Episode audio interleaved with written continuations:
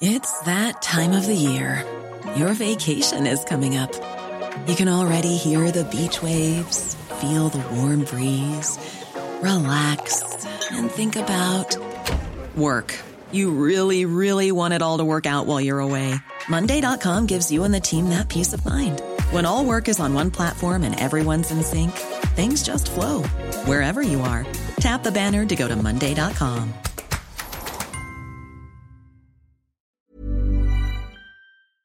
Well, it's going to be a much different week.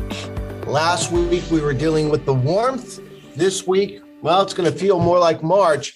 And we have three storms. Well, if we count today's, four storms before the end of the week. You're listening to the Weather Insider podcast for March 7th. Uh, I'm meteorologist Bernie Rayno. Well, we have to look at the weekend. You know, I, I, I thought there'd be tornadoes in Iowa. Don't get me wrong, but I wasn't anticipating 34 reports. EF at least at least right now, and the Weather Service out of Des Moines is still conducting the um, surveys. At least two EF2s and one EF3. That's what we have so far. And that one, the strongest appears to be just uh, east of Des Moines. That was an EF3 tornado that was on the ground. But again, Weather Service continues to conduct surveys. Then on Sunday, we had four uh, reported tornadoes in northern Arkansas. I actually thought there'd be more severe weather in Arkansas or in the uh, on Sunday compared to Saturday. It was the exact opposite. There was more severe weather on Saturday. That low level jet screaming in from the southwest and that lifting warm front triple point low that really played a difference. All right. So the storm that provided the severe weather yesterday now lifting uh, in uh, toward uh, Pennsylvania and New York State this afternoon. We've seen anywhere five, six inches of snow around Des Moines, uh, southwestern Wisconsin. Uh, we've had accumulating snow in um, in Madison. We've seen about four to five inches of snow there.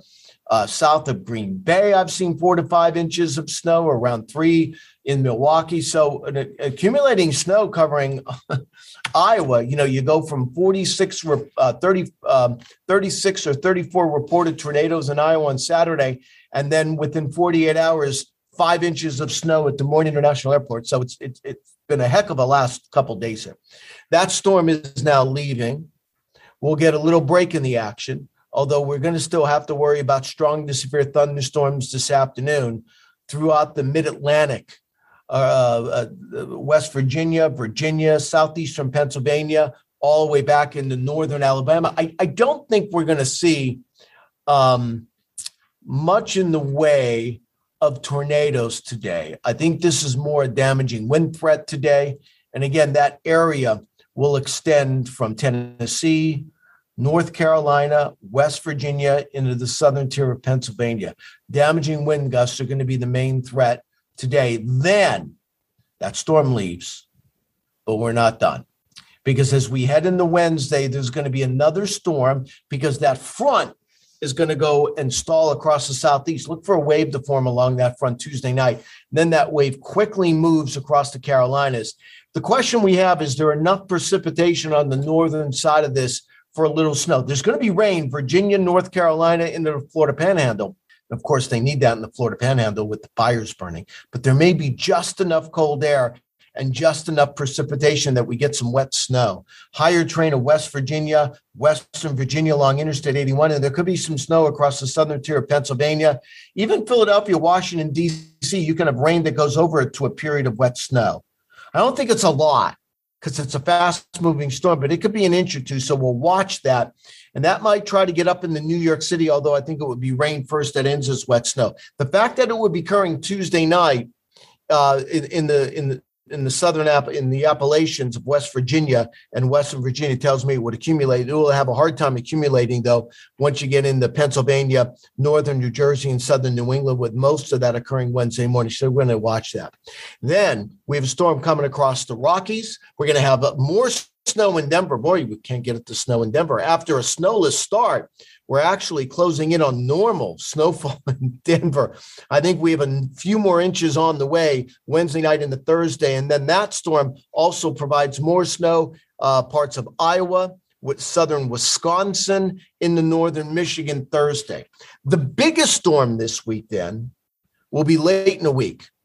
Deep trough coming in the central U.S. There appears to be that's going to be a storm that forms uh, central Gulf Coast states as we move into Friday night. Then that storm will come northward um, across uh, eastern Kentucky Friday afternoon, Friday night, eastern Ohio, and then in the western New York. So there's going to be accumulating snow with this, and it could be cities like Detroit, Fort Wayne, Indianapolis, St. Louis, and we can get snow all the way into the southern plains as we have a surge of very cold air coming in on the backside of this storm through the Midwest. Severe weather, I think that's possible uh, across the southeast. I think it will be south of I 20 in Georgia and South Carolina, so southern Georgia and eastern parts of the Carolinas, eastern North and eastern South Carolina Friday night the Saturday, soaking rain in the mid Atlantic. There could be an area where we end this snow in western New York, western Pennsylvania, West Virginia, and then colder air arrives as we head toward the end of the week. This looks like a nice shot of cold air coming in into the Northeast. Saturday and the Sunday, it's going to be windy and quite cold. It's going to feel like February.